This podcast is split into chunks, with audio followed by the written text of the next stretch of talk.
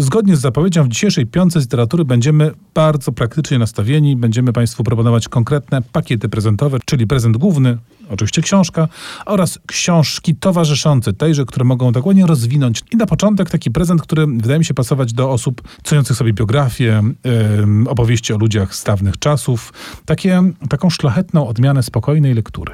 Dawnych jak dawnych, nie przesadzajmy. Na obu tych książkach, bo to taki dwupak jest, bardzo elegancki, na obu tych książkach na okładce mężczyzna za rybą. Tak, proszę Państwa, to nie kto inny jak Kornel Filipowicz. Jedna z tych książek, ta cieńsza, nosi tytuł Pamiętnik antybohatera i inne utwory i jest to po prostu antologia tekstów Kornela Filipowicza. Jest tu mikropowieść, są opowiadania, są też i wiersze. Wybór sporządzony został przez Justynę Sobolewską, która jest autorką drugiej, bardziej sążnistej książki, którą trzymam w ręku, a tytuł ona nosi Miron Ilia Kornel. Opowieść biograficzna o Kornelu Filipowiczu. To Te- może to troszeczkę uproszczę, bo, bo to brzmi strasznie skomplikowane. Czyli Justyna Sobolewska napisała książkę biograficzną o Kornelu Filipowiczu i przy tej okazji wznowiono część jego utworów. No i mamy w końcu biografię e, Kornela Filipowicza, Ale on robił coś oprócz tego, że ryby łowił nie mieliśmy pisał? wcześniej. Właśnie Sobolewska na początku mówi, że ludzie ją przestrzegali, że co to za biografia, gdzie on właśnie ryby łowił No i jak, raz będzie chodził. jakiś szczupak, kiedy indziej. Otóż nie, nie, nie. To jest biografia bardzo, bardzo zajmująca. Pierwsze cztery lata życia Kornela Filipowicza to jest tułaczka po II Rzeczpospolitej e, niesamowita wręcz. On w końcu ląduje w Cieszynie, gdzie jednym z jego nauczycieli jest Julian Przyboś. Dopiero z tego Cieszyna trafia do Krakowa, z którym jest jednoznacznie kojarzony. No i tu jest cała masa różnej aktywności literackiej, około literackiej. Ryby oczywiście też się pojawiają, ale na marginesie pojawiają się też kobiety. E, Kobiet w życiu e, Kornela Filipowicza było zawsze bardzo dużo. Pojawiają się te e, oczywiście najważniejsze, czyli Jaremianka i Wisława Szymborska.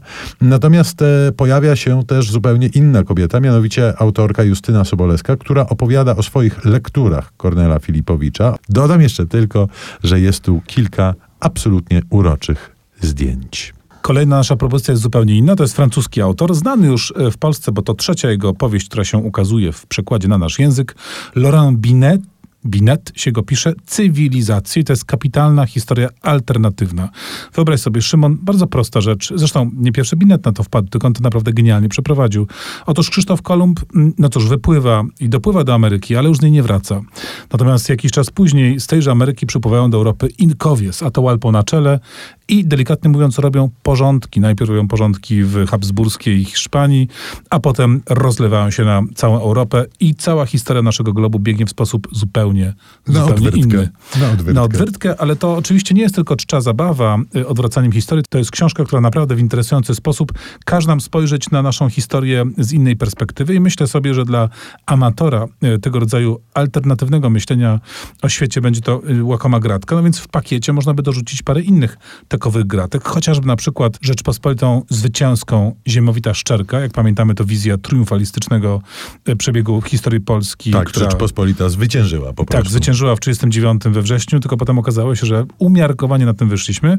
Czy też na przykład zwrotnicę dziejów Chwalby i Harpuli, czyli taką no, już poważną dyskusję poważnych panów, którzy jakby na serio snują refleksje alternatywnie historyczne. A po przerwie wracamy do naszych pakietów. Wśród nich będzie pakiecik mareczkowy i to na cześć Mareczka, Michał Lorenz i utwór Warszawa 1967.